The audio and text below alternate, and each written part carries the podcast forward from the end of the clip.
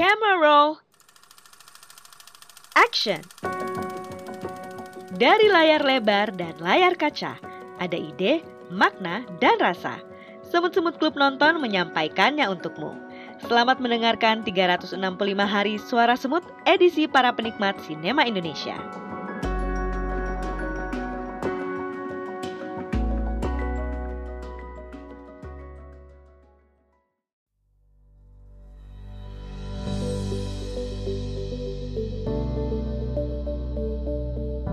Halo gula-gula, selamat datang di siniar Semut Merah Kaizen. Pada episode ini, saya, Semut Andina, akan mengulas film romantik komedi Indonesia yaitu Ganjil Genap.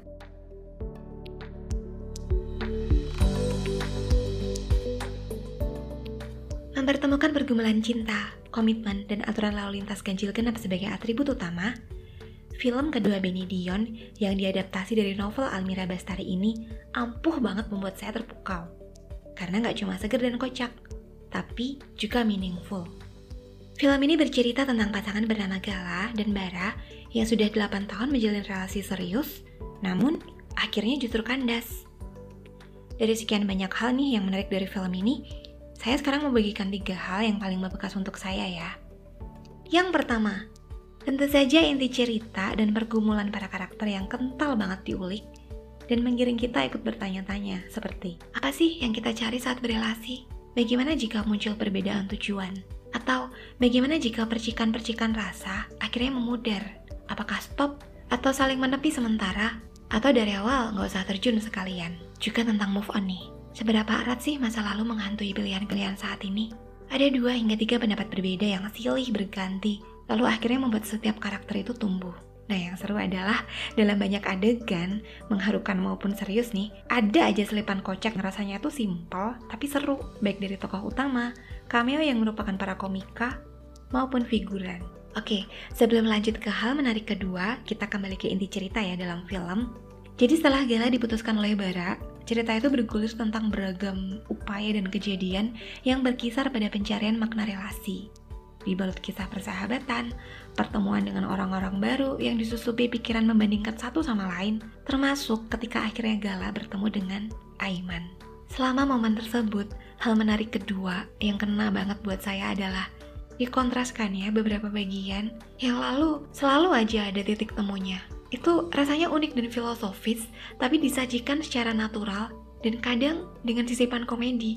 Ada banyak sih contohnya tentang adegan ini, tapi yang paling saya suka adalah ketika Bara bertemu kembali dengan Gala setelah putus. Waktu itu Bara tampak beranjak dan hendak menepuk bahu Gala yang terguncang. Kamera menyorot tangannya cukup lama dan hening, namun tangan Bara yang awalnya tuh sudah siap mendarat di bahu Gala justru tertahan di udara. Nah, menariknya, kamera ini menegaskan hal berbeda ketika akhirnya mereka berada di posisi kebalikan di ujung cerita. Saat Gala lebih dulu beranjak meninggalkan meja dan Bara tampak hancur dengan lembut dan tenang, Gala menepuk bahu Bara. Ah, ini keren banget sih karena hal ini menegaskan ketenangan dan kebesaran hati yang intinya tuh tetap mengasihi seseorang secara dewasa meskipun mereka tidak bersama lagi sebagai sepasang kekasih. Karena itu ini yang paling saya suka. Nah, hal menarik ketiga nih, ini juga masih terhubung ya dengan peran kamera, skrip, editing, dan arahan sutradara. Saya tuh suka banget dengan sinematografinya, seperti misalnya saat menghadirkan perpindahan kilasan momen di awal dan akhir film. Juga ada nih, penegasan momen jeda senyap saat teh dituang ke dalam cangkir.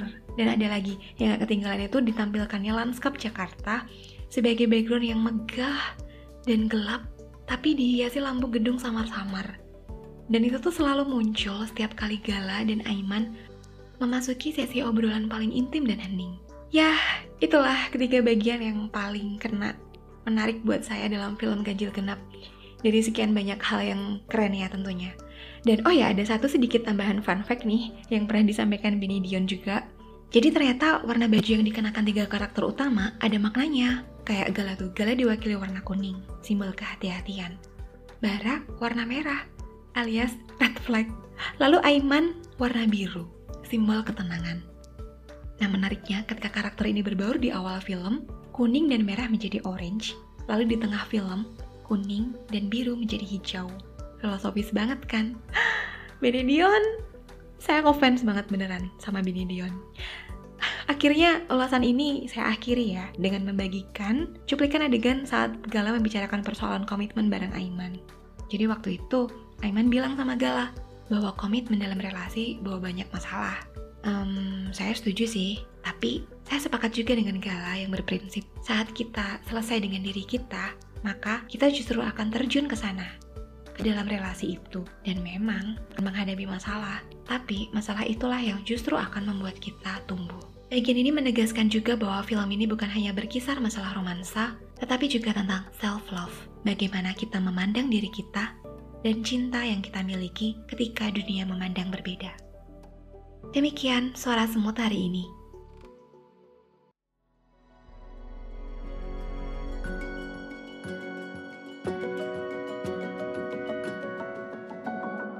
Terima kasih sudah menyimak episode dari Klub Nonton SMK. Ikuti terus ulasan dan rekomendasi tontonan menarik di episode lainnya. Jangan lupa follow akun Instagram Kaizen Writing Alumni untuk info terbaru siniar Semut Merah Kaizen. And cut! It's a wrap!